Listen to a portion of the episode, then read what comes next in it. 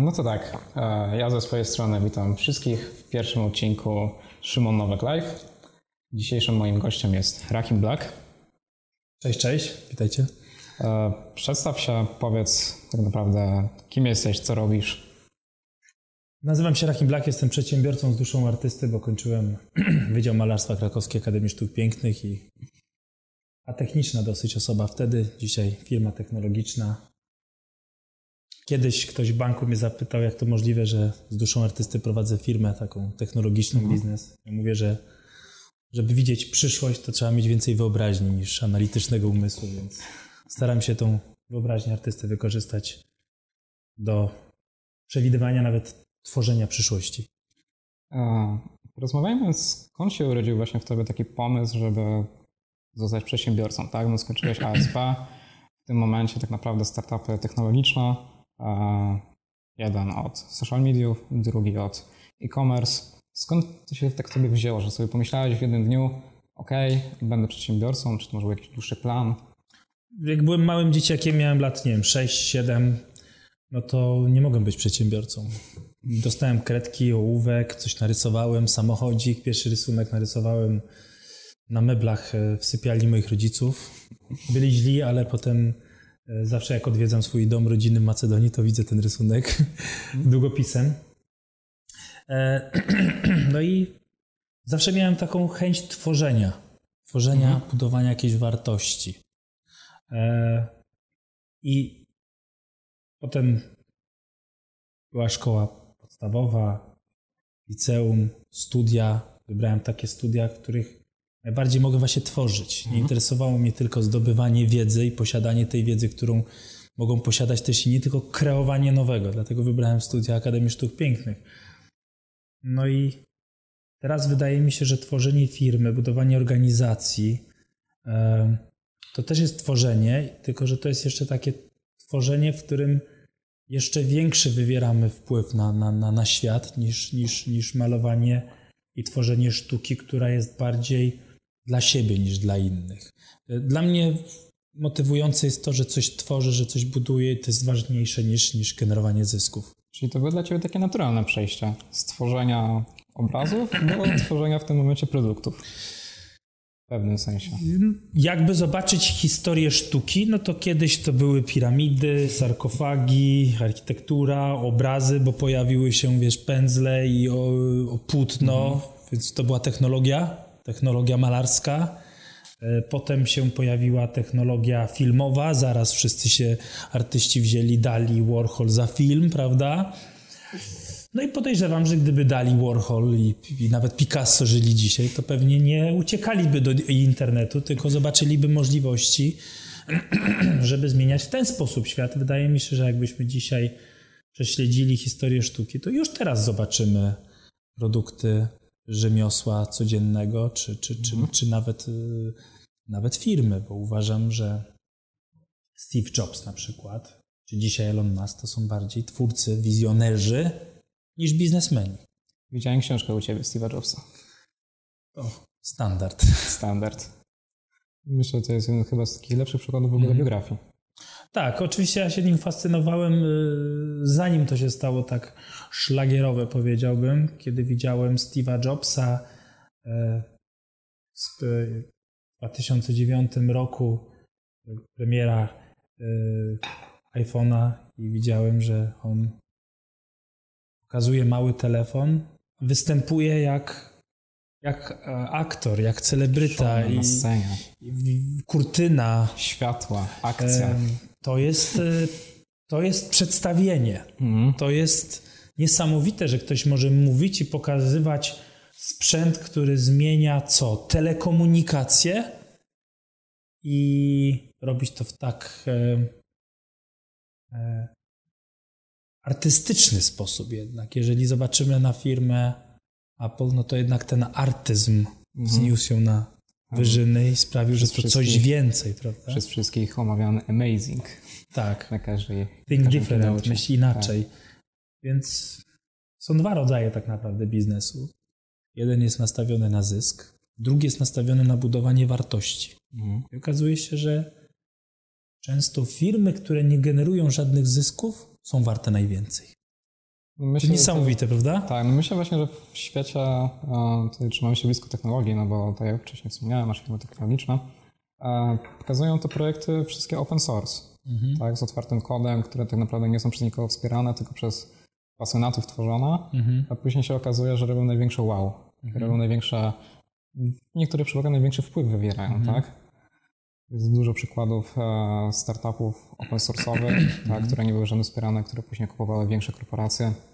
Wiesz, jak patrzę na, na, na początki internetu, mhm. na, na, na lata 90., potem na lata 2000, no to widzę, że ci ludzie, którzy zmieniali świat, czyli stawiali na przykład pierwsze serwisy społecznościowe, nie był to Facebook, ale był The Globe, potem Friendster, a dopiero potem MySpace i potem dopiero Facebook. Tak mhm. naprawdę pierwszy serwis społecznościowy powstał 10 lat dokładnie przed Facebookiem i to był rok 2094. Tak? Mhm. W 1994 roku powstał pierwszy serwis społecznościowy. No to, byli pasjonaci, to byli artyści. Oni mieli nieskrępowaną chęć tworzenia, zmieniania świata i najczęściej to nie byli biznesmeni. Tak? Bo żaden biznesmen, który jest zorientowany na zyski tu i teraz, e, by takich projektów nie tworzył. I oni czasami y, robili to za wcześnie. Za wcześnie. Czasami po prostu technologia, świat i cywilizacja nie nadążała za przyjęciem ich wizjonerskich pomysłów. Mhm.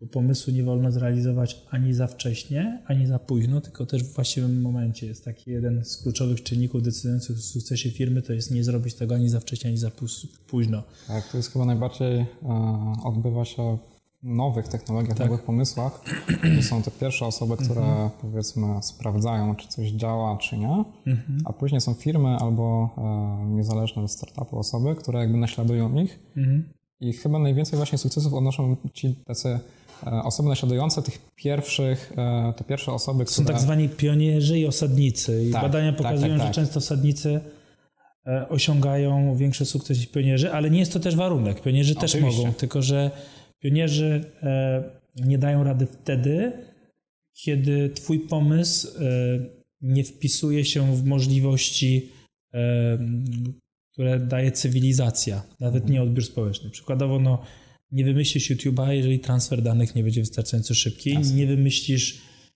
samochodów elektrycznych i nie wprowadzisz ich szybko na rynek, jeżeli nie będziesz mógł ich, ich, ich, naładować I, i, nie wolno tego zrobić ani za wcześnie ze względu na możliwość y, przyjęcia tego.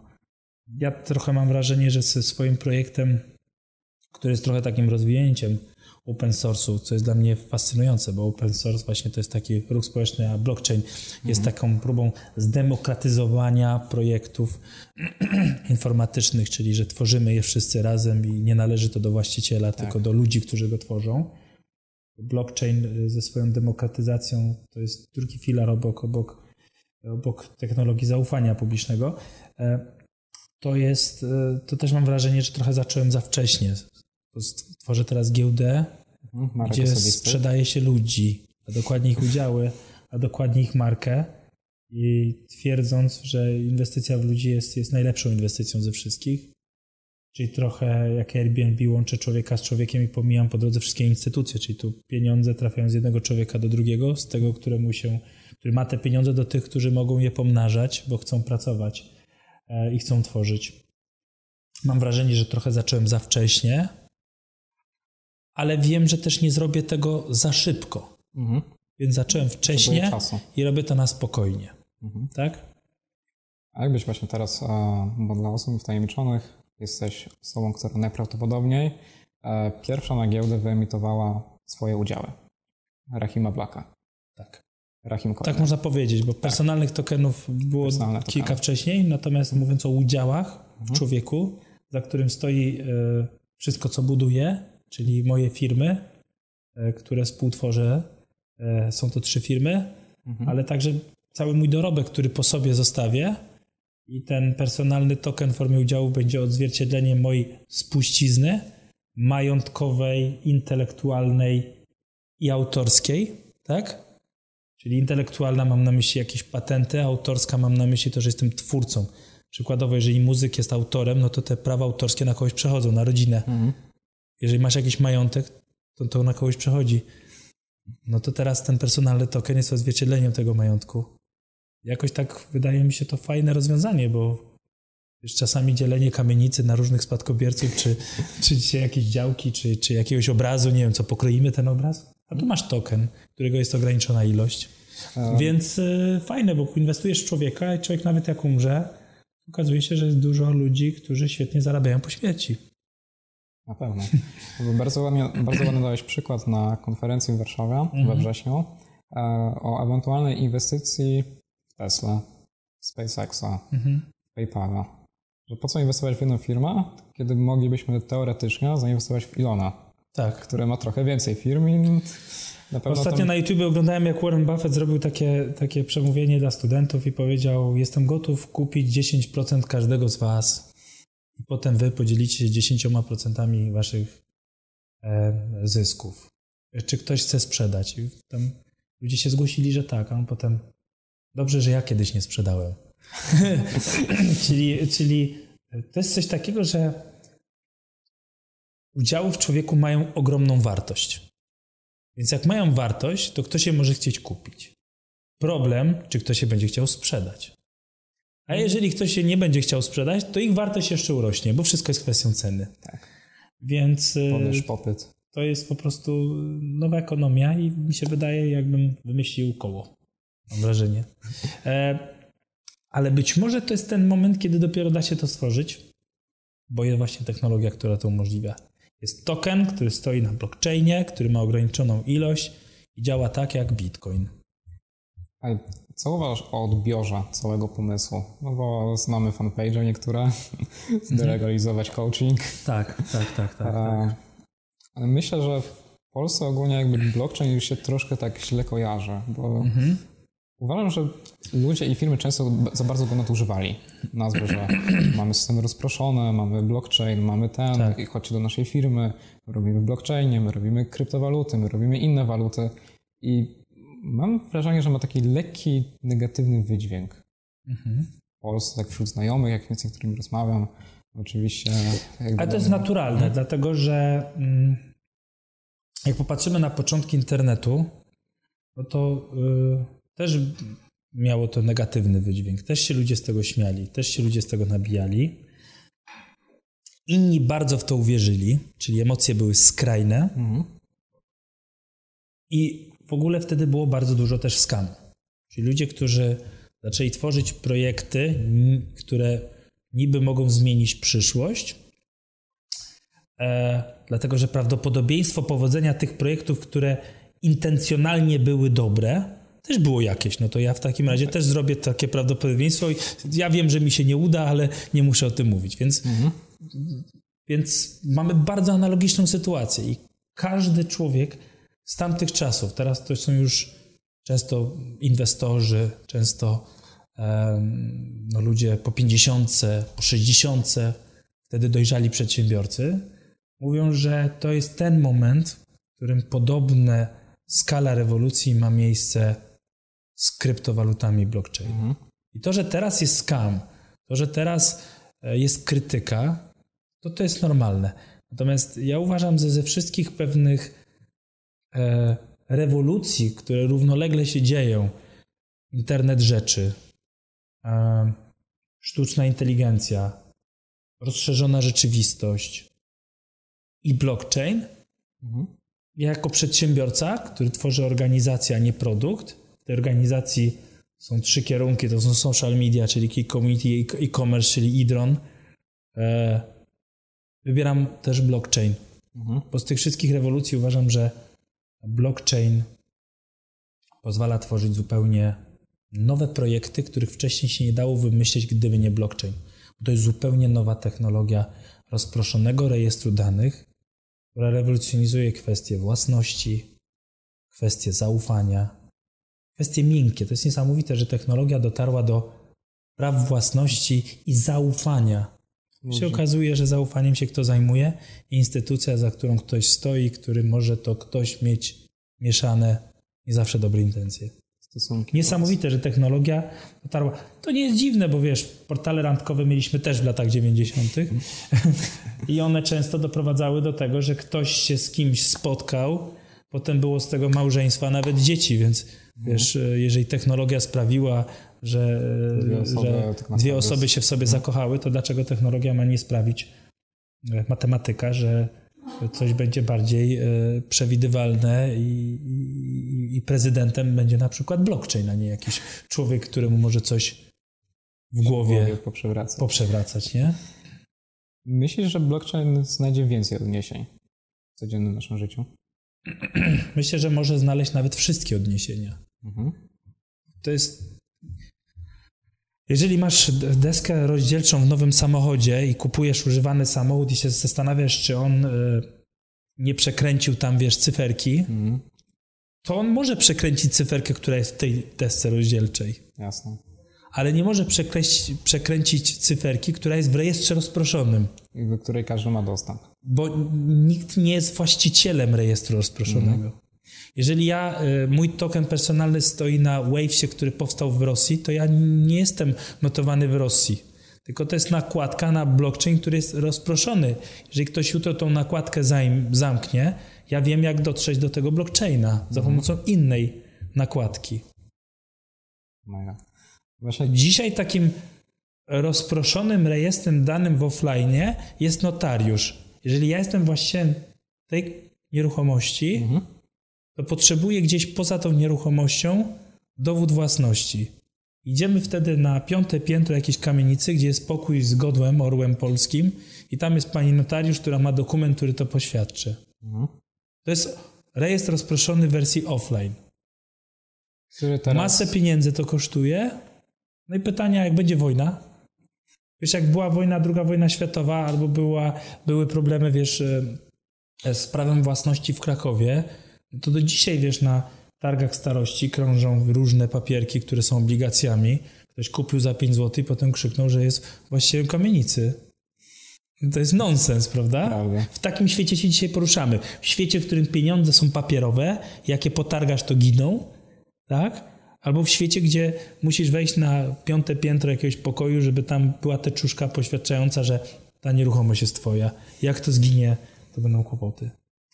Niesamowite, nie? To jest technologia, która zmienia, no i to jest chyba normalne, że, że tutaj trzeba coś e, tutaj Myślę, jest wiele, zmienić na lepsze. Wiele aspektów, w którym blockchain może nas zmienić. No chyba najbardziej myślę, że strefa, w której jest najmniejsze zaufanie chyba w naszym kraju, są chyba najbardziej proste, czyli wybory, tak? Co mhm. innego jakby właśnie były e, rozproszone, że każdy by miał taką pewność, tak. E, miałby tak z tyłu głowy, że tak naprawdę nikt nie może nie wpłynąć. Mhm. Myślę, że to właśnie jest też takie miejsce, do którego to będzie dążyć i prędzej czy później to wkroczy. Mhm. A słuchaj, powiedz mi, czy miałeś plan B? Czy tak miałeś czasami z tyłu głowy, że może Idrol nie wyjdzie, może Click Community nie wyjdzie. Co, jakby... Najprostszym planem B jest dywersyfikacja. Dywersyfikacja prawda. ryzyka. Yy, proszę? Im, prawda. No Im więcej masz tak naprawdę e, w tym momencie, mówimy na przykład o źródłach dochodów, tym tak naprawdę bezpiecznie śpisz. Tak, dlatego polecam inwestować w człowieka. Bo inwestując w człowieka nie inwestujecie w jeden jego projekt, tylko, tylko cały wszystkie. portfel projektów realizowanych przez niego na przestrzeni całego jego mhm. życia. E, ludziom przeważnie się udaje coś zrobić. Natomiast ja w każdej chwili mogę podjąć decyzję, że lepiej będzie dla mojej organizacji, jeżeli jedną spółkę na przykład zamknę lub mam taką spółkę, która jest super dochodowa, mhm. generuje zyski, ale są tam ludzie i twierdzę na przykład, że przeniosę tych ludzi z jednej spółki do drugiej i tą dochodową spółkę zamknę. Mhm. Bo tak będzie lepiej dla organizacji. Bo rekrutacja tych ludzi kolejnych będzie droższa niż to, co ta spółka zarabia. Tak? Mhm. No wiesz, inwestując w parasol, jakim jest człowiek kapitałowo powiązany z każdą z tą spółką, no to to ryzyko maleje. Człowiek jeszcze może być tańszy niż, niż poszczególne spółki, ryzyko maleje, takich ludzi możesz mieć więcej. No ale to jest szczególne fajnie jest to, że inwestujemy w ludzi, którzy po prostu nie są zainteresowani tworzeniem firm, jakiejś organizacji, na przykład artyści, twórcy, mhm. muzycy. Oni są twórcami, oni nie chcą, wiesz, tworzyć spółek ZO i się tam, wiesz, potem zamykać, otwierać. Więc wtedy inwestujemy bezpośrednio w nich. To jest jeszcze lepsze, to jest jeszcze bardziej uzasadnione. Pytałeś o ryzyko. Pytałem bardziej o to, czy miałeś taki, e, gdy zakładałeś swoją pierwszą firmę, czy miałeś jakiś plan B w głowie? Plan B. Cały czas. Cały czas miałem plan B. E, chociaż, chociaż każdy projekt, jak jest narysowany na tablicy, to tam jest plan B wykreślony, że nie ma planu B. E, ale ja generalnie cały czas mam plan B. Przykładowo, zacząłem od bardzo bezpiecznego biznesu, który nie wymaga dużego progu wejścia, jakim jest agencja. Agencja to jest słowo od łaciny, które oznacza pośrednika, czyli jeżeli nie stworzysz Facebooka, Google'a i własnej technologii, to sprzedawaj tą technologię na swoim lokalnym rynku. Mhm. Czyli stwórz pośrednika, jakim jest agencja. Tak? Tak. Agencja od SEO-SEM, agencja od social media. Ponieważ zaczynałem w roku 2008-2009, Facebook raczkował w marketingu. Zamiast konkurować z agencjami interaktywnymi, stwierdziłem, że będę startował z tym, z czym oni też startują i wtedy nasze szanse będą równe, a że jeszcze ja mam trochę więcej czasu niż oni na szybkie wiesz, reagowanie na te zmiany, to może nawet zdobędę przewagę. Idąc na przetarg, mogę powiedzieć, że nasze doświadczenie w tym nowym jest tak samo duże. zawsze wybieram wschodzące rynki, zawsze wybieram mhm. coś, co się zaczyna.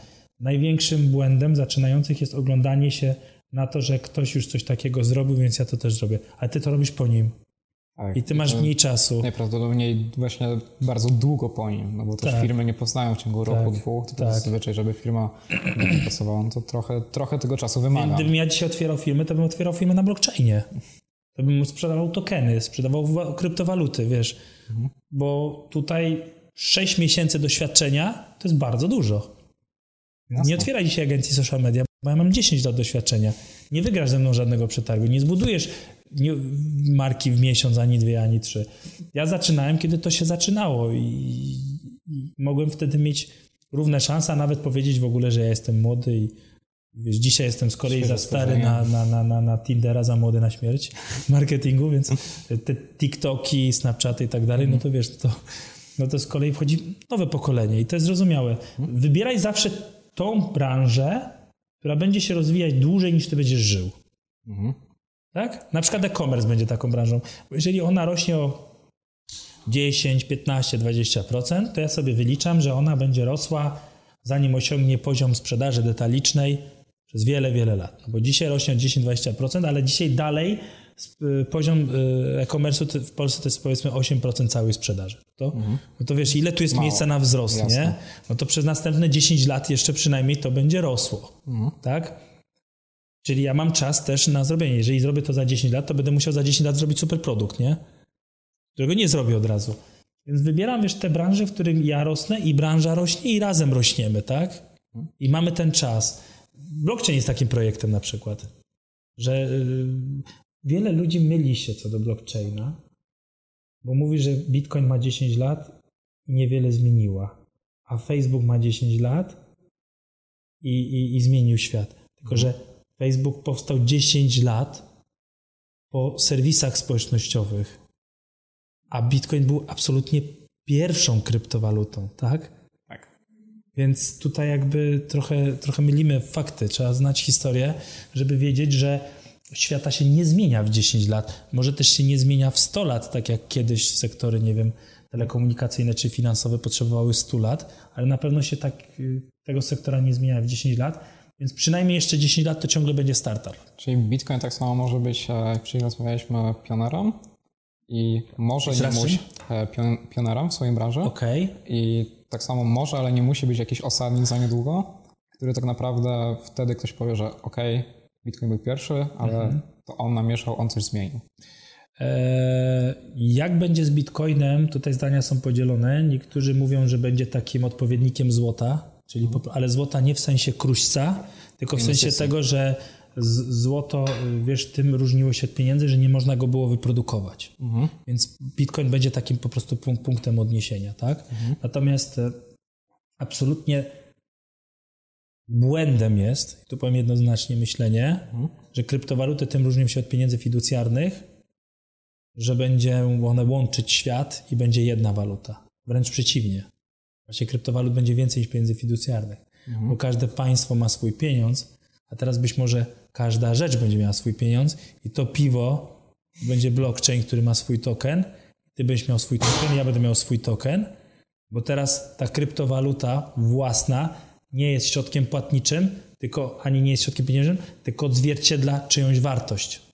Czyli token tego piwa oznacza, że to jest 5 złotych. Mhm. Token ciebie 40 milionów, mój przepraszam, za to porównanie powiedzmy 80, bo trochę dłużej pracuję. Minimalnie. E, tak. Natomiast e, będzie bardziej powrót do barteru. Mhm. Czy ja zapłacę sobą piwo 5 tokenów za twoje powiedzmy dwa, za moje jeden, rozumiesz? Mhm. Bo to się wszystko, wiesz, wydarza na giełdzie. Więc to będzie, wiesz, bardziej... Kiedyś no nie mogłeś, prawda, wziąć, przyjść, zapłacić piwami, nie? No ale teraz są tokeny właśnie, które odzwierciedlają tą wartość, więc to będzie bardziej powrót do barteru, bo wszystko będzie miało właśnie odzwierciedlenie swojej wartości. Chyba w tym momencie to już widać, bo tak naprawdę kryptowaluta może stworzyć każdy z nas. Tak. Kryptowalut codziennie tak. jest coraz więcej. Jeżeli jakiś sklep internetowy tworzy swoją kryptowalutę, to w przyszłości jest szansa, że to nie będzie tylko program lojalnościowy. Bo dzisiaj kupujemy te punkty, żeby potem móc je wymienić. Ale być może my jutro nie będziemy w ogóle musieli kupować tych punktów za pieniądze fiducjarne, bo nie będzie pieniędzy fiducjarnych, więc te punkty będą walutą, które odzwierciedlają wartość towaru i usług, które świadczy ten sklep internetowy. Mhm. Rozumiesz? Tak. Więc to już nie będzie tylko program lojalnościowy, tak? Ale fajnie, jeżeli dzisiaj robimy jakiś program lojalnościowy, robimy jakiś token personalny, który nie wiadomo, czy odzwierciedla wartość, czy nie odzwierciedla wartość, ale odzwierciedla wartość, bo się tak umawiamy. I jutro, jeżeli się okaże, że rzeczywiście odzwierciedla tą wartość, to zawsze będzie ten sam token. Dlatego, że tokenu na blockchainie nie da się usunąć. Prawda? Prawda. Słuchaj, a powiedz mi... Ale jeszcze nie dokończyłem Ci pytania odnośnie tego ryzyka. Zawsze dywersyfikuję ryzyko, e, zawsze e, staram się jedną nogą ryzykować, a drugą nie. Mhm prostu bezpiecznie z dystansem podchodzić.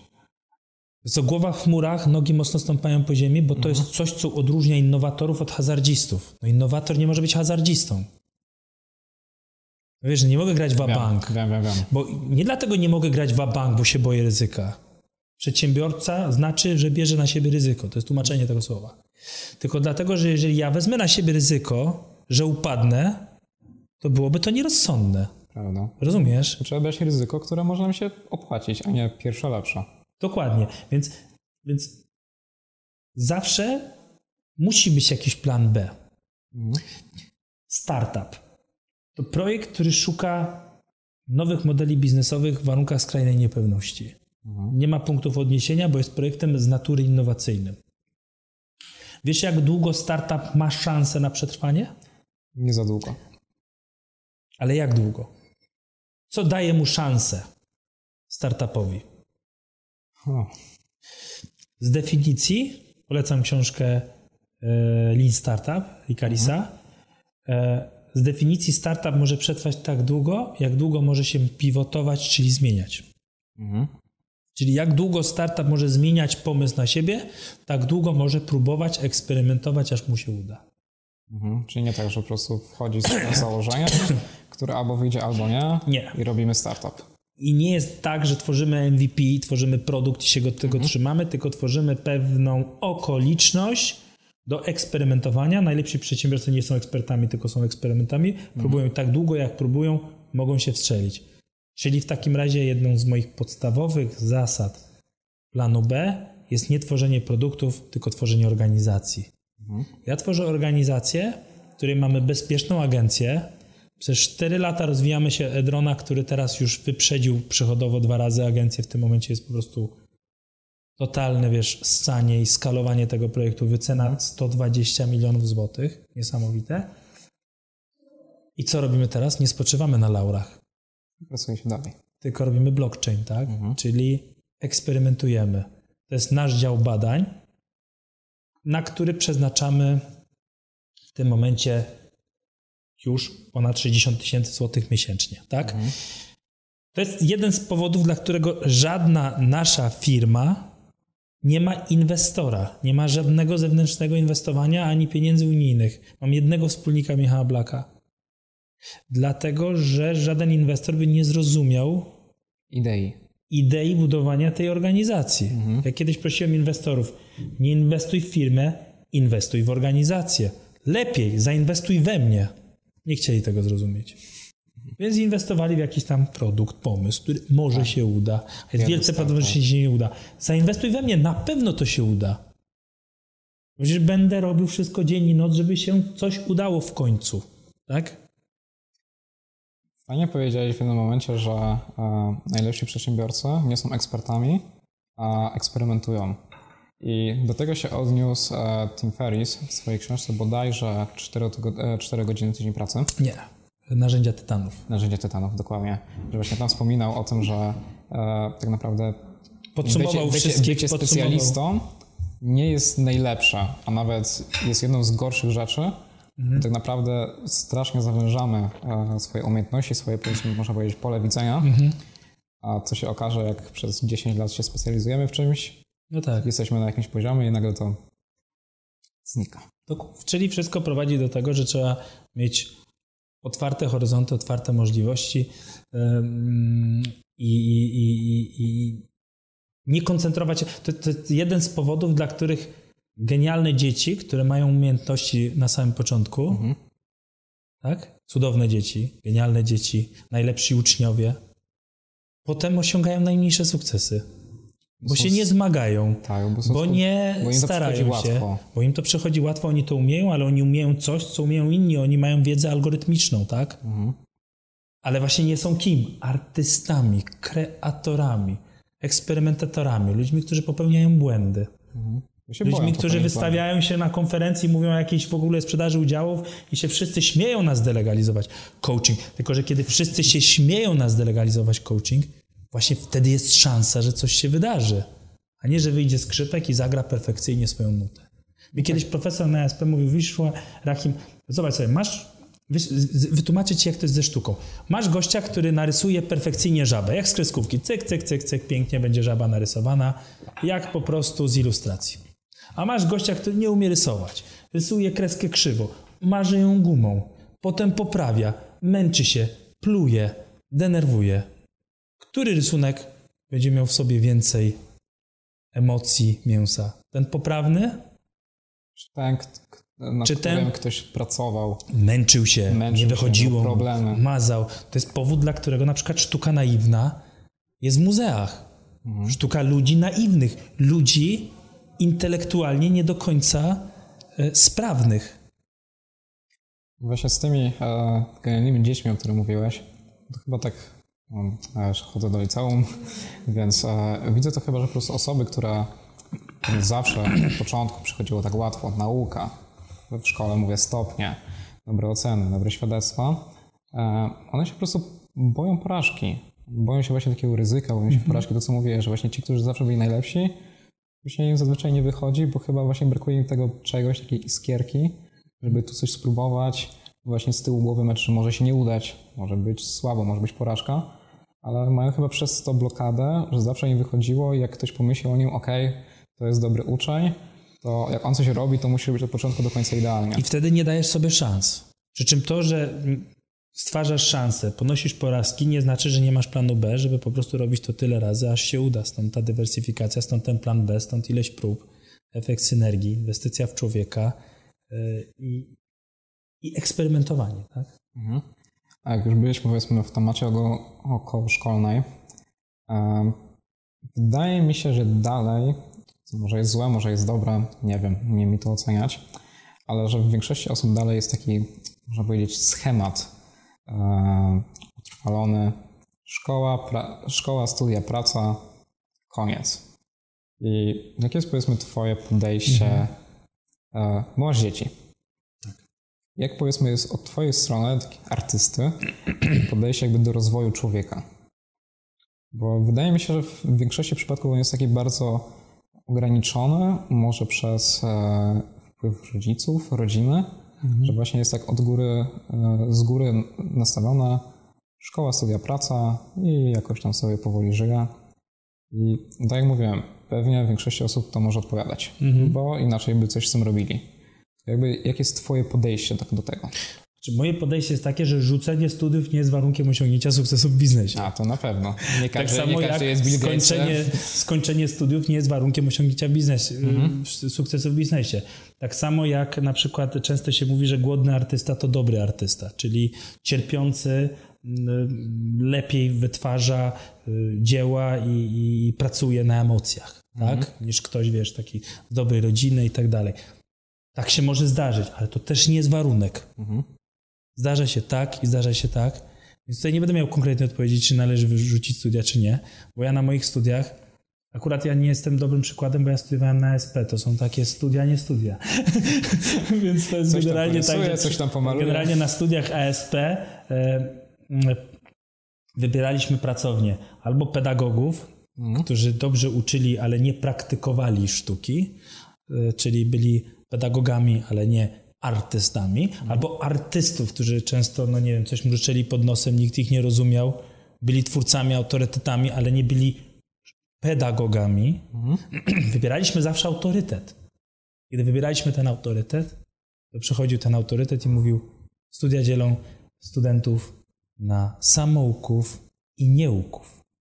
Do zobaczenia na egzaminie za rok. No i on szedł do swojej pracowni i my mieliśmy wolność. Mhm. I właśnie ta wolność bardzo mi dużo dała, Dlatego, że ja albo mogłem być samoukiem, albo mogłem być nieukiem. Wybrałem samouka i musiałem sobie sam wszystko zagospodarować. Czyli w sytuacji, w której nikt mi nie mówi, co mam robić, ja sobie muszę wymyśleć. Nie uważam, żeby sposobem nauczenia się było zawsze posiadanie obok osoby, która nas czegoś uczy. Mhm. Sposobem nauczenia się może być nawet to, że sami coś próbujemy robić. Sposobem nauczenia się może być po prostu codzienne praktykowanie. Mhm. Jeżeli ty przychodzisz na przykład tworzyć coś, to ty nie musisz mieć osoby mądrzejszej od ciebie, która ci tą wiedzę przekaże. Ja nie pamiętam, kiedy ja się od kogoś uczyłem. Ja po prostu starałem się to robić. Jednym ze sposobów robienia tego było po prostu próbowanie. I tego mi właśnie nauczyły studia ASP, że mogę być samoukiem albo nieukiem. I tak jest trochę właśnie w biznesie. I to chyba tak też myślę wtedy przesiało, tak? Pokazało, kto jest samoukiem, kto jest nieukiem. Mhm. Myślę, że to szybko zweryfikowało. Selekcja naturalna nastąpiła. E, ale też fajnie, co mówiłeś e, odnośnie osób, że cierpiący artysta wkłada więcej emocji w swój obraz. Tak. E, fajnie to opisał Diamond John mhm. w Sile Upadku. Tak. Dla mnie w ogóle abstrakcją było, że Steve Aoki miał mhm. znany DJ na całym świecie, że tak. jak, jak on mógł mieć ciężkie początki, że on jest gwiazdą, każdy go zna, mhm. wszyscy koncerty, wszystko, samoloty. Ja miałem takiego ciekawego Sylwestra, mianowicie e, przez całego Sylwestra oglądałem Upadki Gwiazd. Mhm. No, bo lubię sobie Sylwestra tak spędzić pod kołdrą z rodziną, bo wtedy nie szaleje, tylko właśnie robi taki reset, tak? E, I zobaczymy, jak skończył Michael Jackson, jak skończyła Amy Winehouse, jak skończyła Whitney Houston, jak skończył na przykład wybitny artysta mody Alexander McQueen. Mhm. Ale musicie zrozumieć jedną rzecz. Cierpienie nie jest warunkiem do osiągnięcia sukcesu. To tak wszystkim jest, o czym dzisiaj rozmawiamy. Cierpienie jest warunkiem, wcześniej, że bycie osadnikiem nie jest warunkiem. W, nie. W startupach e, tak naprawdę podejmowanie ryzyka też nie musi być warunkiem. Nie.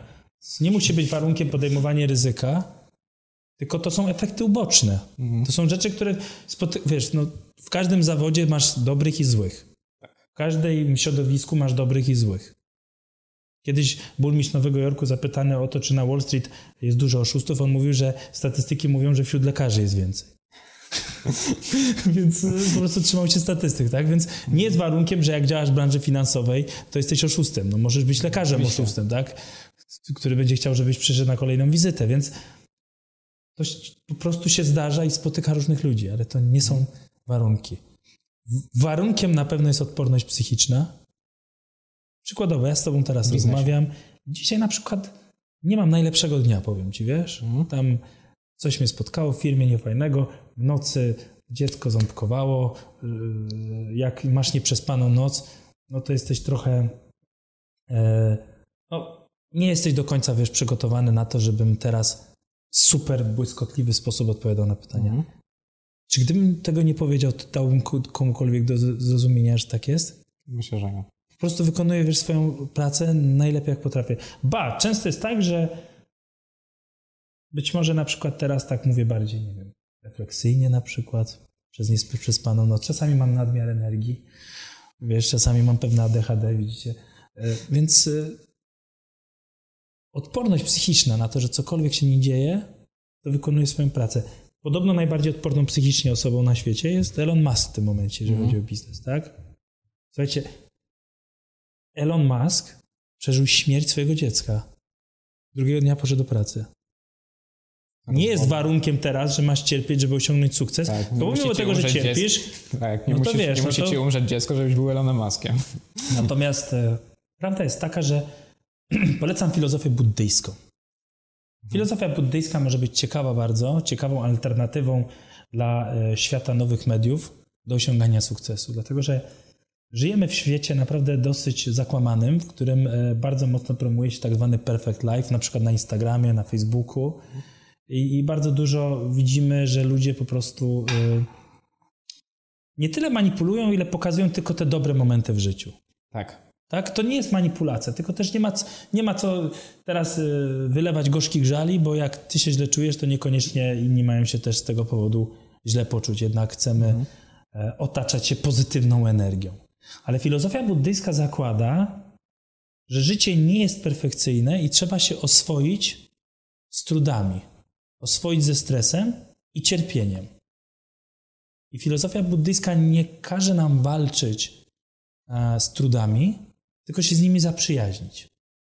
Bo jeżeli Jakby spotka was... że są. Tak, bo jeżeli spotka was coś ciężkiego w życiu, to wiedzcie, że każdego spotyka coś ciężkiego w życiu. Po drugie, tak naprawdę, jak coś spotkało, to się nie od spotka, tylko po prostu było i tyle. No, nic z tym nie zrobimy. Każdy ma jakieś problemy, tak? Tak? Jasno. Więc wtedy warto jest trenować swój mózg, tak? Ja na przykład teraz staram się trenować medytację. Mhm. Powiem szczerze, że powiem szczerze, że pracuję bardzo dużo też z psychologiem. Mhm. Z psychologiem, który mm, uczy mnie świadomie podejmować decyzje i e, być e, osobą, która mm, potrafi zarządzać emocjami. Bo jednak Mhm. e, emocje są dosyć takie zakorzenione w nas. W biznesie potrzeba jednak więcej rozumu niż emocji. Mhm. Emocje wyprzedzają ten rozum i wtedy trzeba nimi zarządzać.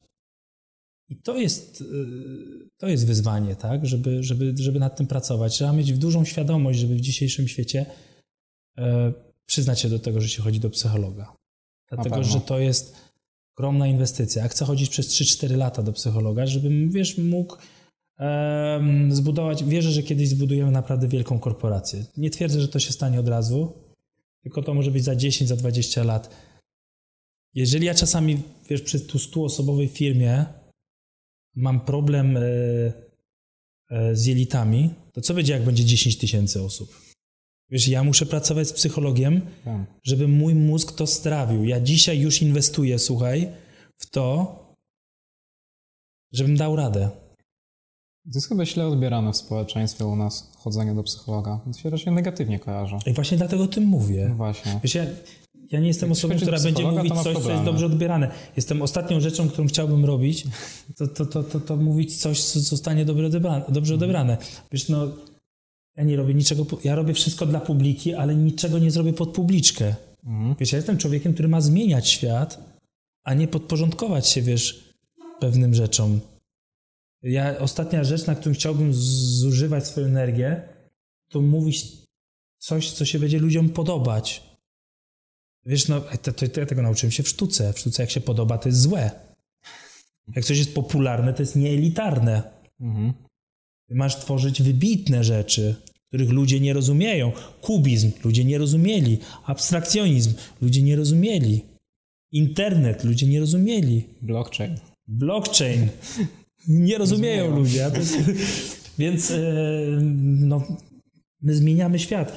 I, I to jest niesamowite, słuchaj. Niesamowite to jest, że jak ktoś ma, że jak ktoś, nie wiem, jest chory na przeziębienie, to przychodzi lekarz, jak ktoś ma depresję, jakieś problemy emocjonalne, no to nie ma w ogóle akceptacji takiej, nie? Tak. No jak To przychodzi policjant wtedy i cię wsadza do aresztu. Więc, więc y, trzeba pracować wiesz, ze swoim umysłem. Już chyba akurat o depresji się coraz więcej mówi, Mhm. no bo kiedyś tak było, przychodzisz do kogoś, słuchaj, mam depresję. Jak ty możesz mieć depresję, jak ty cały czas się uśmiechasz, nie? I to było też no, No. w większości przypadków duża abstrakcja, ale tak samo właśnie odbiór psychologa, tak jak ty mówiłeś, to jest negatywnie odbierana i myślę, że jeszcze przez duży czas będzie. Bo każdy kojarzy, że jak ktoś idzie do psychologa, to ma problem ze sobą. Ja Większy tygo- lub mniejszy. od tygodnia jestem wegetarianinem. To jest nieprawdopodobne, w jak mało rozwiniętym cywilizacyjnie etapie rozwoju jesteśmy. Wiecie, ja jako człowiek, który wydaje, wydaje mi się, całkiem nieźle widzę przyszłość, bo ja mam jeden dar, całkiem nieźle przewiduję przyszłość. Całkiem nieźle. To jest jednak tak, że jak masz dużą organizację, to wystarczy, że jedna osoba widzi przyszłość i wystarczy, tak? Ja wiem, że po prostu 4 lata temu wymyślaliśmy CRM dla e-commerce, wszyscy pukali w, w, w gło- w głowę po prostu, a teraz mamy tysiąc klientów i kolejkę inwestorów, tak? No i spokojnie, bez inwestorów jakoś Do malutko przodu, idziemy, bo ja wiem, że mamy czas, tak? Natomiast tak samo z blockchainem i tak dalej, całkiem nieźle widzę przyszłość. Przez to, że widzę przyszłość, widzę jak mało jesteśmy rozwinięci em, swoją wrażliwością, na przykład na cierpienie zwierząt, dlatego przyszedłem na wegetarianizm, albo na przykład też cywilizacyjnie, no wiesz. Jesteśmy teraz w Krakowie. Kraków to jedno z bardziej liczących się miast em, kraju, który leży w centrum Europy, starego kontynentu. No, no, cywilizacja wydawałoby się całkiem, całkiem, nie? Tak. Słuchaj, trzy kilometry wyjedziesz poza Krakowem i zastanowisz się, czy tutaj gdzieś coś leżał, kiedyś jakiś budynek i tak dalej. Nic nie ma, rozumiesz? Wiem. No. No to jest po prostu... Wiesz, no dla mnie zastanawianie się na przykład, czy samochody powinny być autonomiczne. Kiedy półtorej miliona ludzi rocznie ginie na wypadkach, z czego 30% to są ludzie pijani. No. O czym my w ogóle gadamy? No. 30% ludzi zabija się, bo wypiło alkohol i wsiadło za kierownicę. No to, no to super, no to sztuczna inteligencja nie pije. No to już mamy 30% mniej wypadków, tak? A ludzie się zastanawiają. Wiesz, i ludzie się zastanawiają. Albo na przykład, o, Edron, tak? E, Edron to jest e, electronical drones, czyli, czyli taka logistyka, powiedzmy, spedycja e-commerce'u w internecie, tak? Ale ja bym chciał kiedyś, żeby potem te realne produkty, te drony dostarczały fizycznie Mhm. z centrów do ym, klienta, tak? I tam Amazon zrobił kiedyś taki filmik i tak dalej, niby żart, niby, niby taki marketing. Ale jak teraz wygląda na przykład, jak e, zamówisz sobie, nie wiem, na przykład e, jakiś, nie wiem, jakiś śrubokręt i jedzie duża furgonetka krętymi dróżkami. I po drodze, nie wiem, zabija rodzinę, bo wpada w poślizg, jest ślisko. Słuchaj, ostatnio na feriach szedłem z rodziną i jedzie taka fu- furgonetka DPD. Słuchaj, duży bus, gość wysiadł z dużego busu, pali 25 litrów na 100 kilometrów i wyskakuje z jakimś listem poleconym. Jechał krętą dróżką, prawie nas nie zabił, słuchaj. Ja z dwójką dzieci nie wiedziałem w ogóle, myślałem, że się rzucę po prostu z tej drogi, bo nie było chodnika. I co, potem się zastanawiamy, a jak to te drony będą latać, tak? A jak komuś spadną na głowę? Wiesz, no, to jest niesamowite, w jakim my jesteśmy etapie, tak? Jesteśmy totalnie na początku. Ludzkość to jest jakiś malutki punkt w dziejach w ogóle, wiesz, naszej planety, tak? A ta wrażliwość też nawet, jeżeli chodzi o, mówiłeś, auta, o zwierzęta, ale to chyba też ludzka jest taka w tym momencie społecznie niska. Niech ktoś zemdleje w autobusie czy coś, to jest, naprawdę mało osób reaguje.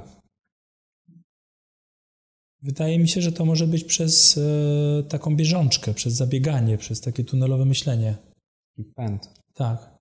Że Dla mnie bardzo ważne jest na przykład to, żeby mieć dużo czasu. Na przykład, wiesz, ja siedzę z tobą, ja się nie spieszę, ja mam czas, wiesz, środek tygodnia, środek dnia w ogóle, gdzie są pieniądze. Mm. Bo nie może być tak, że ty stworzysz coś wielkiego dlatego, że więcej robisz. Albo ty stworzysz coś wielkiego dlatego, że właśnie haslujesz. Bo to by było nieintelektualne wyzwanie. Więc dlatego właśnie ja też y, pracuję z psychologiem, tak? Żeby właśnie nie pędzić. Żeby mieć czas, żeby tak się zatrzymać. Żeby się zatrzymać, żeby pomyśleć, żeby być świadomym, żeby podjąć strategiczną Zaplanować, decyzję, tak, tak, tak. pracować.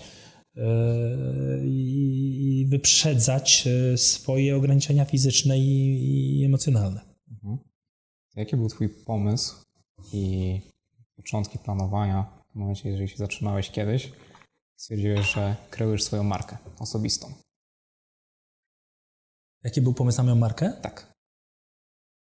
Hmm, wiesz co, y, to jest eksperymentowanie. No wiesz, no to jest, y, to samo wychodzi, to nie jest, wiesz, tak...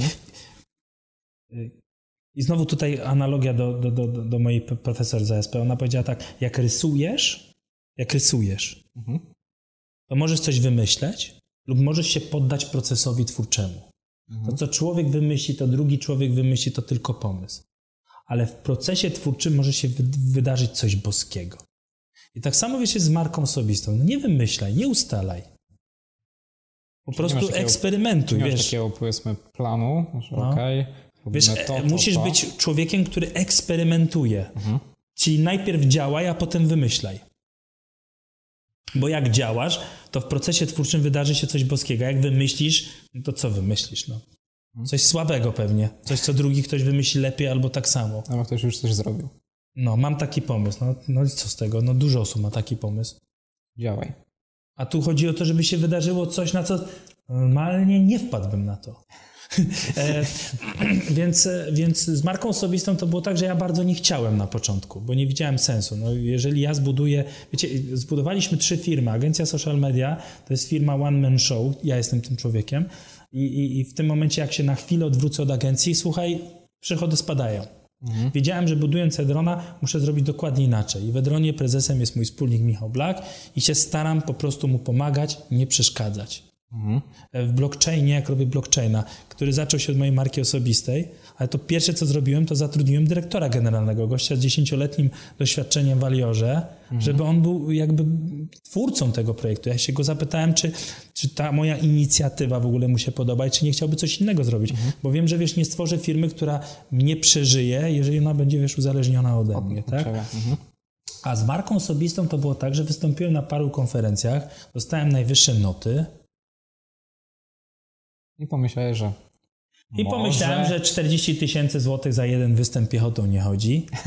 Dałem sobie challenge i jak osiągnęliśmy te 40 tysięcy z Pauliną, to już powiedziałem, to dość, zobaczyłem sufit, mhm. że wiesz, że w Polsce nie da się po prostu więcej.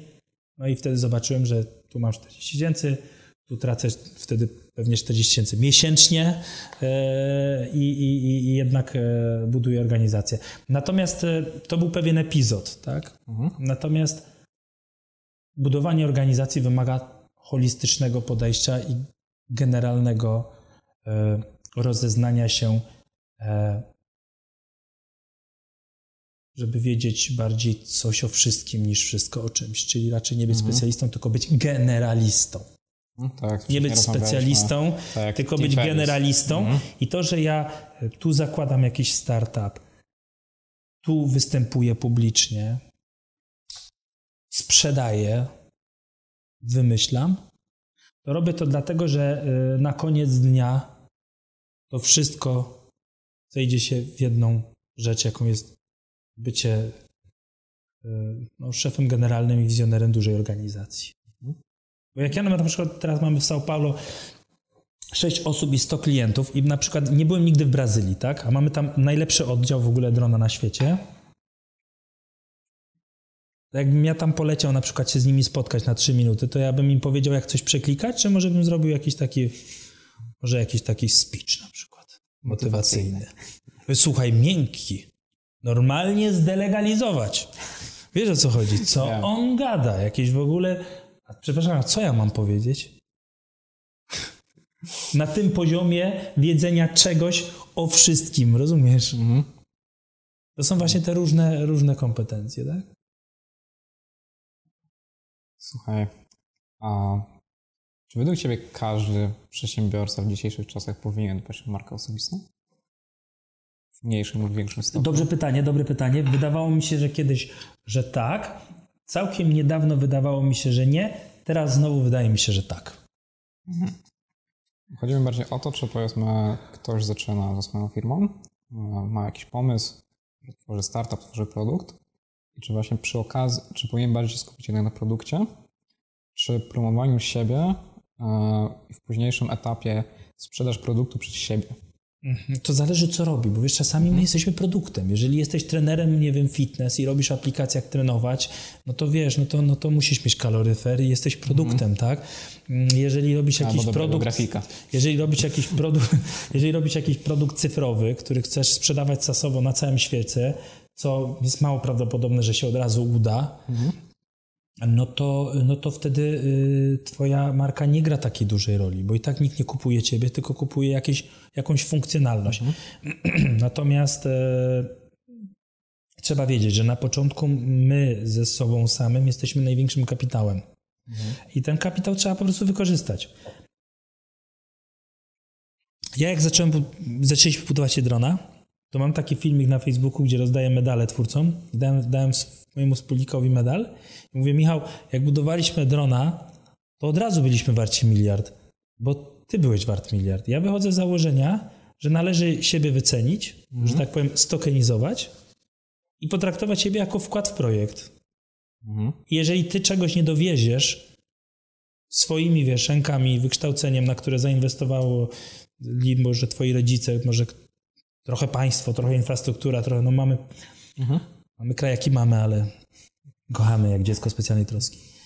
No to wtedy to, to jest ten kapitał, że ty musisz za ten, tym swoim kapitałem ludzkim coś dowieść. Coś wnieść. Tak?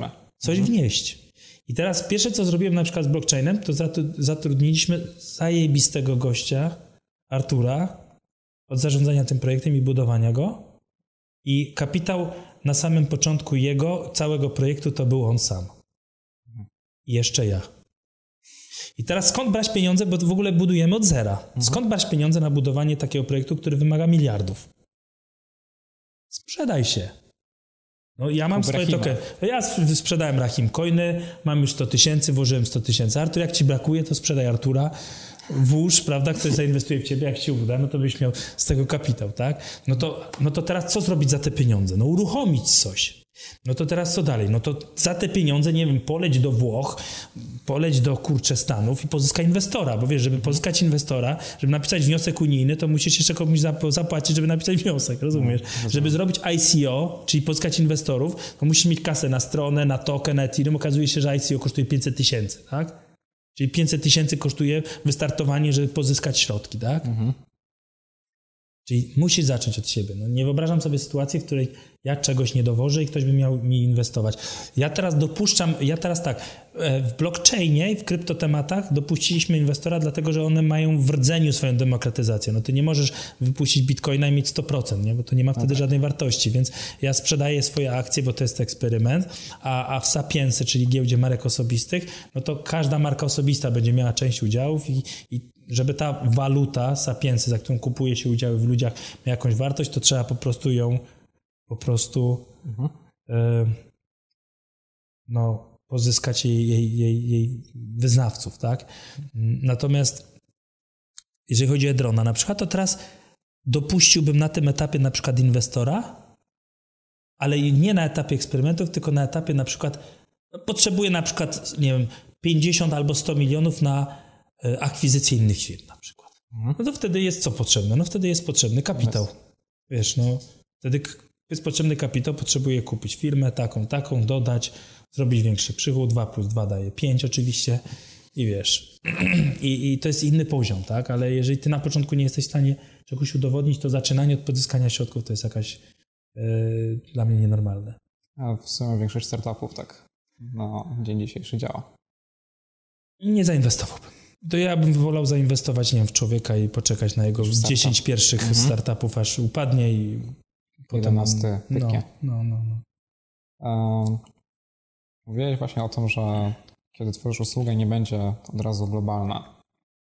Jak ktoś hmm. zaczyna jakikolwiek swój pomysł właśnie e, w dzisiejszych czasach, w 2019 roku, przychodzi młody przedsiębiorca i mówi, że stworzył produkt, e, powiedzmy, że obracamy się w naszej strefie technologii, tak, e, czy to jest jakiś SaaS, czy jeszcze coś innego, to powinien bardziej się skupić właśnie od razu taką myślą globalną, czy jakby zacząć od e, rynku lokalnego, mhm. może od jakiejś, e, powiedzmy od swojego miasta najpierw, później od To zależy od wielu czynników. Po pierwsze, to zależy od sektora biznesowego. Tak? Ja nie wierzę w to, osobiście nie wierzę w to, że da się zrobić projekt od razu globalnie. Mhm. Wszystkie projekty dzisiaj, które są globalne, zaczęły się w Stanach, dlatego że rynek wewnętrzny w Stanach jest już globalny. Stany są po prostu na tyle duże, że wiesz, nawet jak masz taki Facebook, to on się zaczynał w jakimś jednym uniwersytecie, potem się rozlał na wiele uniwersytetów. Tylko dlatego, że to nie była Słowacja, no to, no to, no to generalnie tych uniwersytetów było na tyle duże, że dotarło do Polski, tak? Mhm. Tych w Stanach. E, jest klątwa 40 milionów w Polsce, czyli za małe, że, za duże, żeby od razu wyjść na zewnątrz, za małe, żeby e, za, za duże. Klątwa 40 milionów w Polski polega na tym, że to jest za duże, żeby od razu wyjść na zewnątrz. Mhm a za małe, żeby e, było globalne wewnętrznie. Mhm. Czyli kraj średniej wielkości, tak? Bo jak zaczynasz na przykład, jak zobaczysz, nie wiem, na Skype'a, e, który powstał chyba w Estonii, albo nie wiem, Ethereum powstało też w Estonii, mhm.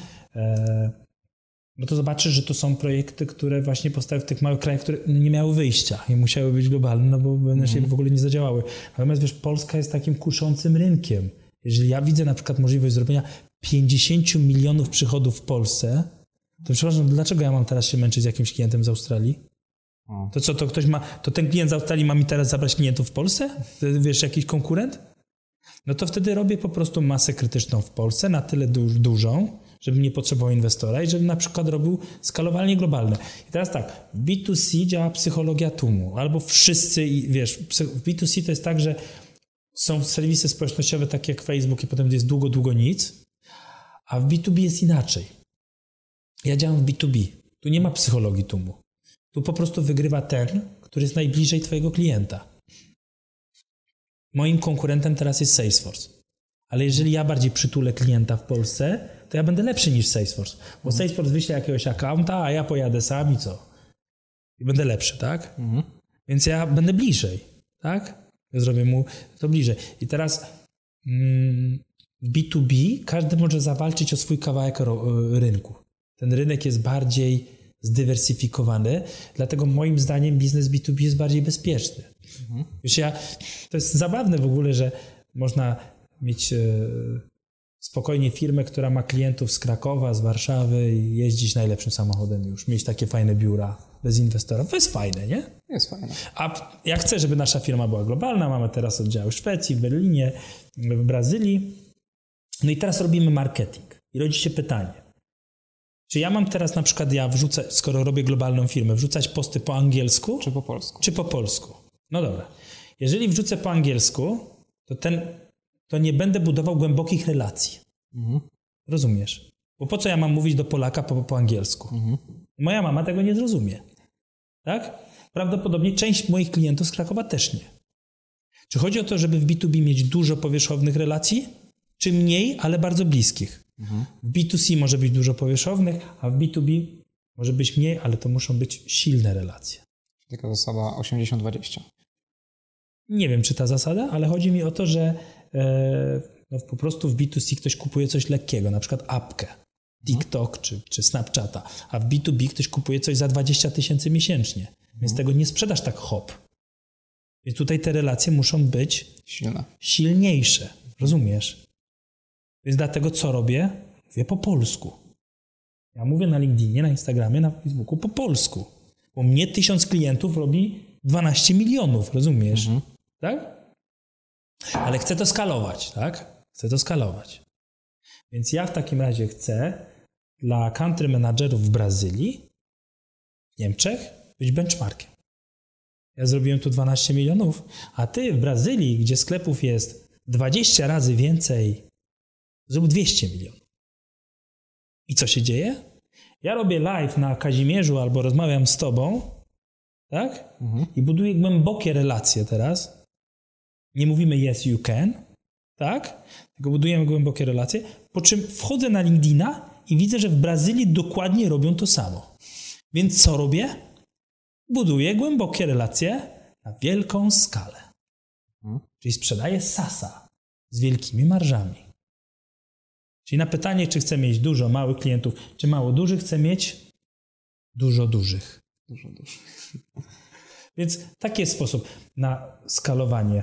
Głębokie relacje lokalnie, udowodnienie czegoś, skalowanie. Jeżeli to będzie bardzo rozłożone w czasie, to można się potem skalować przez akwizycję. Rynek niemiecki i polski jest na tyle duży, że spokojnie możesz zrobić przychód, który pozwoli ci potem kupić firmy w innych krajach. Kupić. A jak zdobyliście pierwszego klienta do Po znajomości. po znajomości? Po znajomości na pełnym zaufaniu za 200 zł miesięcznie. Pierwszym klientem Idrona był producent e, odzieży Aloha from Deer. Znam, Tak? znam. No i zadzwoniłem do kolegi Mariusza, który wcześniej korzystał z usług oczywiście naszej agencji social media. Wiesz, mieliśmy 70-80 klientów agencji social media, no to zadzwoniliśmy do tych, którzy mają sklep internetowy, bo to jest CRM for e-commerce. Ej, co sądzisz o takim CRM, że widzisz swoich klientów? Super, ile to kosztuje? 200 miesięcznie. No to dawaj. No i słuchaj, ostatnio był u nas e, e, Jakub, który przejął Aloha from Deer i ma teraz 8 e, sklepów internetowych, e, właśnie Bittersweet, e, Aloha from Deer, e, które właśnie działają w tym sektorze. Normalnie potentat, tak? Nadruków designerskich na bluzach, tak? No i tak patrzymy, 200 zł miesięcznie, a cennikowo teraz obsługa Aloha from Deer by kosztowała jakoś 9,5 tysiąca. Rozumiesz? Mhm. Bo tak przez te 4 lata się zmienił. Ale mamy duży szacunek e, dla early adoptersów, którzy nam za, zaufali i dopłacamy do nich. Oczywiście e, z Jakubem porozmawialiśmy i, i, i oczywiście e, prawie wszystkie jego sklepy korzystają już z, z Idrona. Jednym z podstawowych czynników, które wpływają na wycenę wartości Twojej spółki jest, jest poziom odchodzących klientów. Jeżeli on jest niski, to wtedy masz szansę na, na zbudowanie wielkiego biznesu. A Idron pozwala klientom zarabiać e, szybko, więc e, w pierwszych już miesiącach, dając zwrot e, z inwestycji od 6 do 20%, nawet wiesz, ja ze swoją wyobraźnią wymyśliłem takiego Excela, gdzie pokazuję klientowi, że jak płaci za system 2000, na marży swoich produktów zarabia co najmniej 2000, tak? Mhm. Kolejni klienci było jakieś, no bo tak, e, e, tak samo jak powiedziałeś, early adapterzy, no to byli Tak. pewnie z poprzedniej agencji, Tak. a chcesz dojść do pierwszego klienta całkowicie wewnętrznego, który w ogóle nie zna Twojej Mhm. usługi, nie korzystał, nie kojarzy. E, W jaki sposób do takiego klienta podchodzisz?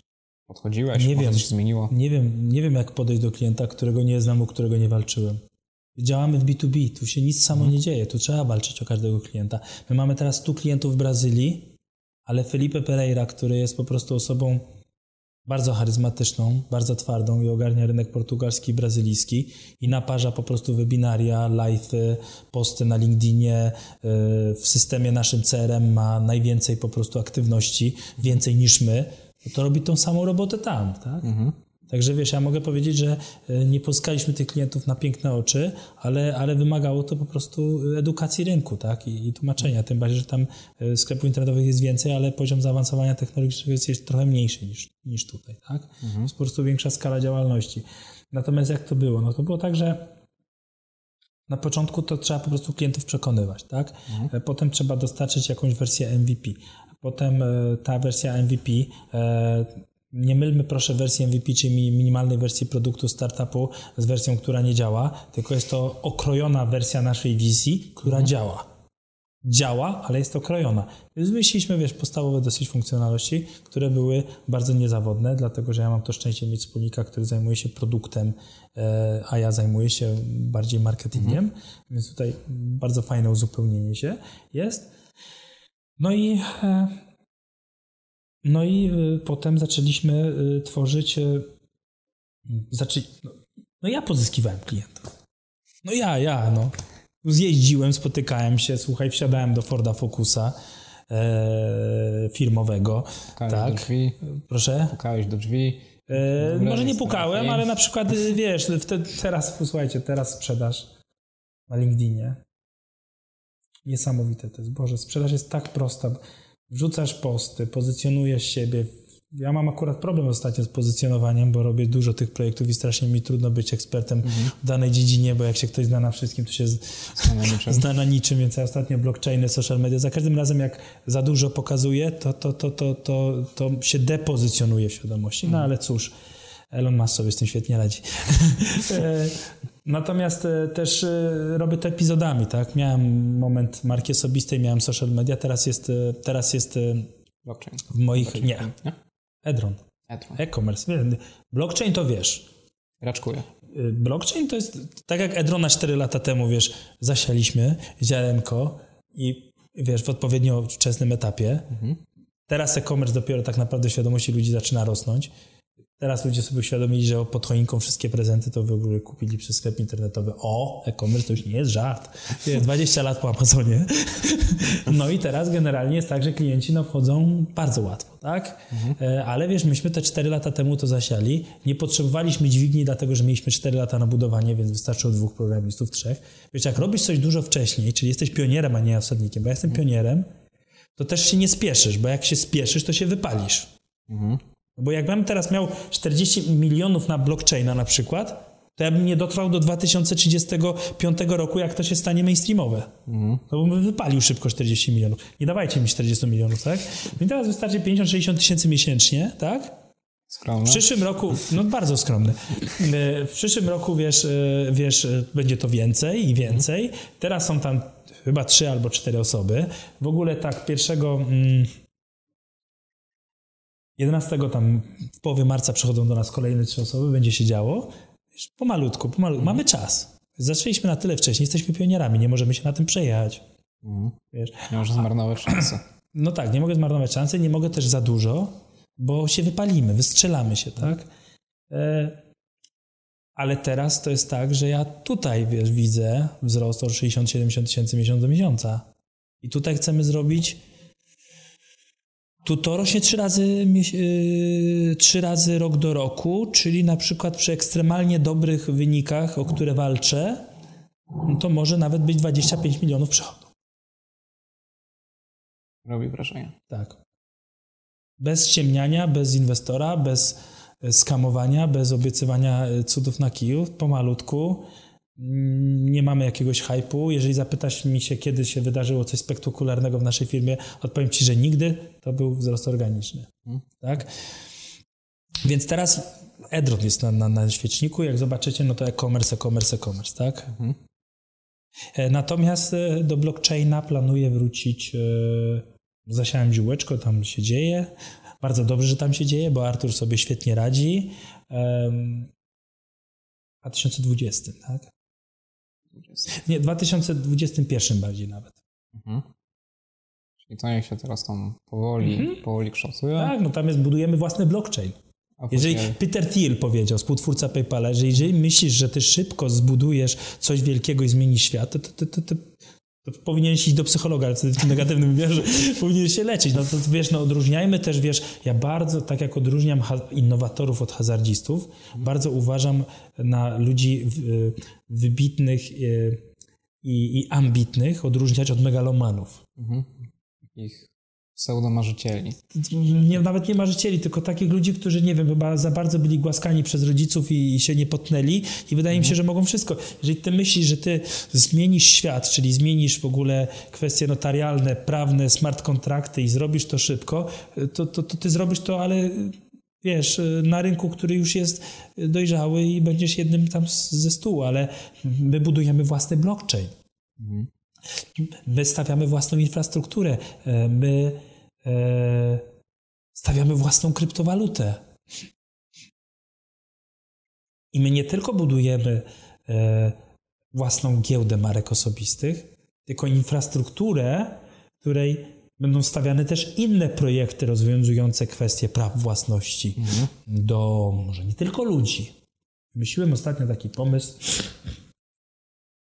że dogadam się z kimś, kto ma dużo ziemi i będzie tam sadził drzewa. Jak posadzi drzewa, to to jest token za tam dolara.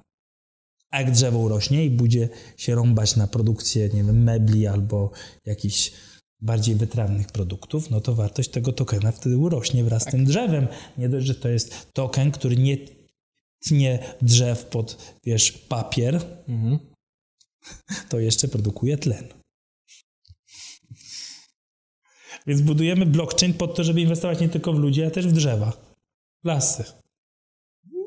Więc jeżeli myślę, jeżeli myślę o, o, takim przedsięwzięciu, to tak śmiało mówię, że mogę do tego wrócić w 2021 roku. Jest, tak jak tu mamy trzecie piętro, teraz jest Edron, mhm. jest drugie piętro, gdzie po prostu jest już wynajęte, bo bałem się, że ktoś mi to zabiera, zabierze, stoi puste całe mhm. i tam po prostu y, y, jest w tym momencie 3-4 osoby, które już tam, wiesz, sobie dłubie. Z doświadczenia wiem, bo ludzie, wizjonerzy nie do końca są też normalni, że gdybym siedział operacyjnie, mógłbym im przeszkadzać, mógłbym też coś zepsuć. Ja jednak jestem osobą, mhm. e, która po prostu ma też bardzo duże wymagania i, i obok normalnych ludzi też jestem uciążliwy, potrafię być męczący. Jesteś bardzo ekstrawertyczny. Przez to? Czy raczej przez coś innego? Jestem ekstrawertyczny, bo to mi pozwala oszczędzać energię. Mhm. Nie mogę, wiesz, w swoim domu, w swojej firmie zastanawiać się, co jest dobre, a co jest złe, czego mogę, czego nie mogę, kalkulować i zachowywać się dyplomatycznie, tylko, bo mus, tylko muszę być naturalny, tak? Mhm. Podczas tej rozmowy też jestem naturalny, mm, bo, bo wtedy odpoczywam, wiesz. Taka rozmowa jest dla mnie wtedy odpoczynek. Mhm.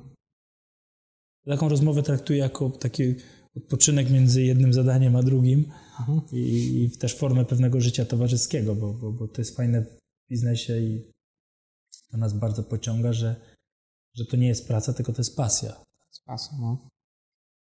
Chyba właśnie taka, to jest chyba największy z plusów przedsiębiorczości, ogólnie prowadzenia własnego biznesu, że nie dość, że robisz to dla wielkiej przyjemności, tak naprawdę w większości przypadków robisz co chcesz.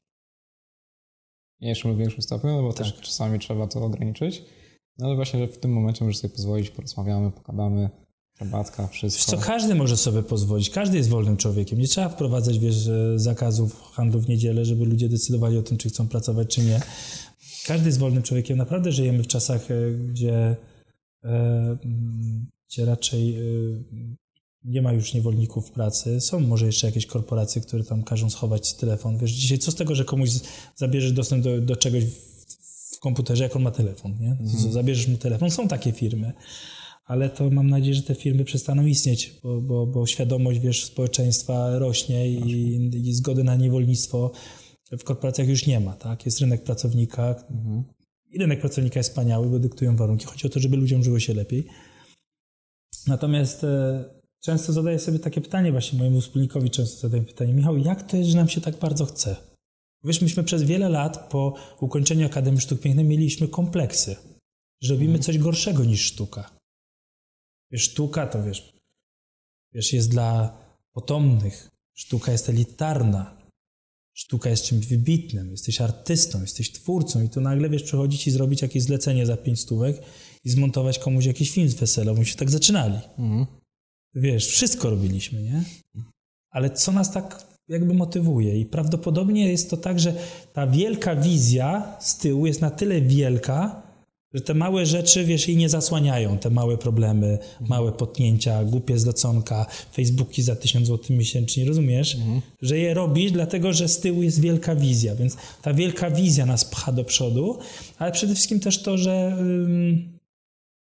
lubimy pracować. Hastlować też. Też. Też. Po prostu lubimy pracować. Wiesz, ja jak odpoczywam, to jakoś mnie tak wszystko boli.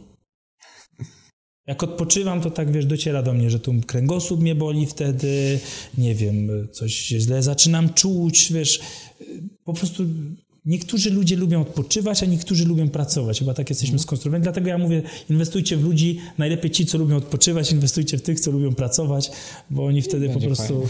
zajmą się tymi pieniążkami, tak? Mm. A co powiedziałeś wcześniej, o, że mieliście kompleksy. A, przy tym, że robiliście sztuki, że robiliście coś gorszego. A czy myślisz, że w dzisiejszych czasach media społecznościowe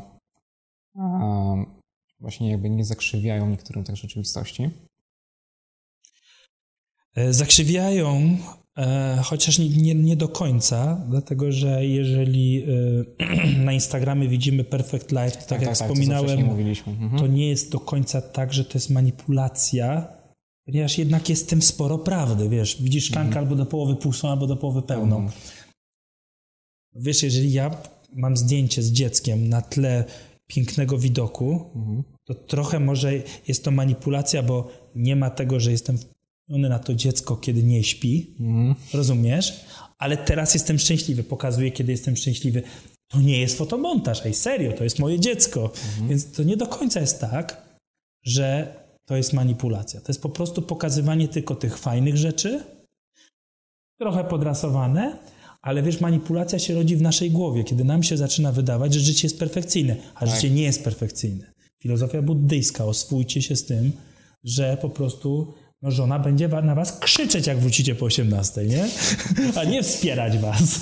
Więc y, jest to niebezpieczne. Druga sprawa jest taka, że no, jesteśmy uzależnieni od tych smartfonów, ale to wiadomo. Ogromne niebezpieczeństwo, które powoduje, że tracimy kontakt z cielesnością, fizycznością, emocjami. Pytanie, czy to jest złe? Nie wiem. Je, jeździsz na Google Maps? Jeszcze. Próbowałeś czasami y, nie posłuchać Google Maps? Tak? Wyszedłeś na tym gorzej? Nie? Lepiej wyszedłeś na tym, że nie Na posłuchałeś? równo. E, Bo powiem ci, że ja wiele razy staram się być mądrzejszy od Google Maps i już I nie wychodzi. coraz mniej wychodzę na tym lepiej. I zaczynam słuchać Google Maps. Bo wiesz, bo pamiętajmy o tym, że sztuczna inteligencja potrzebuje czasu, żeby się nauczyć. Często jak przychodzi pracownik i mówi, jeszcze nie umiem tego robić, to ja mówię spokojnie, sztuczna inteligencja też potrzebuje czasu, ty też potrzebujesz czasu, nie musisz tego zrobić od, sobie, od razu, daj sobie dwa lata. Więc sztuczna inteligencja to zobaczcie, jak działa Google Translate, zobaczcie, jak działa Google Maps. Google Maps działa coraz lepiej. Mhm. Może dojść do momentu, że naprawdę zaczniemy słuchać maszyn. Że naprawdę w pewnym momencie już dochodzi na świecie do tego, że Google Maps mówi skręć w prawo i ty wjeżdżasz do rzeczki. I ludzie giną, bo słuchają Google Maps. Mhm. I tak samo jest z telefonem. Ludzie nie widzą dziecka, nie widzą żony, siedzą na telefonie. I to jest ten moment, w którym my możemy pomału stawać się maszynami. Bo przestaniemy myśleć, bo już dzisiaj nie myślimy samodzielnie, dlatego że jest propaganda, media, indoktrynacja, to już było dawno. Ale wiesz, jeżeli zaczynamy słuchać Google Maps i wjeżdżać do rzeki, to robi się niebezpiecznie, nie? Mhm. I wtedy trzeba pójść do psychologa i y, to słuchać, zacząć. Do psychologa się chodzi po to, żeby zacząć słuchać siebie, wiesz? To jest cel. A właśnie może nie przełamie to tego, że e, powinniśmy pokazywać trochę częściej to właśnie negatywne, znaczy może nie tyle negatywne, co takie nieperfek, nieperfekcyjne nasze wydarzenia z życia. E, nie jest to też jak teraz namawiać do każdego, że o, coś się stało w rodzinie, wrzuć to do media społecznościowe, no bo to raczej nie jest tego cel. Tylko, że po prostu czasami na przykład napisać na story, czy tam wrzucić na Instagramie. Narzekanie nie jest rzeczą dobrą. Wiesz, informowanie ludzi i siebie o tym, że jest źle, bo nam się wydaje źle, więc nasz mózg zaczyna odbierać, że jest źle i zaczyna się robić źle, może być takim zapętlaniem się. Raczej bym e, zasugerował, żeby iść w stronę nie mówienia źle i informowania źle, tylko raczej pójścia w stronę naturalności. Mhm. Wiesz? To, że na przykład y, zastanawiałeś się kiedyś, dlaczego na przykład ludzie wolą dzisiaj stories? Bo są chyba właśnie takie bardziej Właśnie, naturalne, bo tak? są Bierzesz właśnie bardziej- telefon, Bo są bardziej nagrywasz. naturalne, wiesz, Tak. bo, jest, bo jest bardziej naturalne, przynajmniej przez to, że masz te 24 godziny na publikację tego y, postu, bo potem nie masz już możliwości publikacji zdjęć zrobionych wcześniej i przynajmniej jesteś bliżej tego, że to się wydarzyło teraz, tak? Przynajmniej ktoś bardziej empatyzuje z tobą. Więc idźmy w stronę naturalności, tak? Bo każdy y, ma swoją jakąś y, unikatowość. Każdy ma swoją wiedzę. Każdy ma swoją prawdę. Każdy ma swoje doświadczenie. Dobrze, zostajemy przy naturalności. Ja Ci dziękuję za rozmowę. Wszystko, co chciałem. Mega spędzony czas. Myślę, że reszcie też się spodoba. W większym, mniejszym stopniu. Dzięki. Dzięki, dzięki bardzo.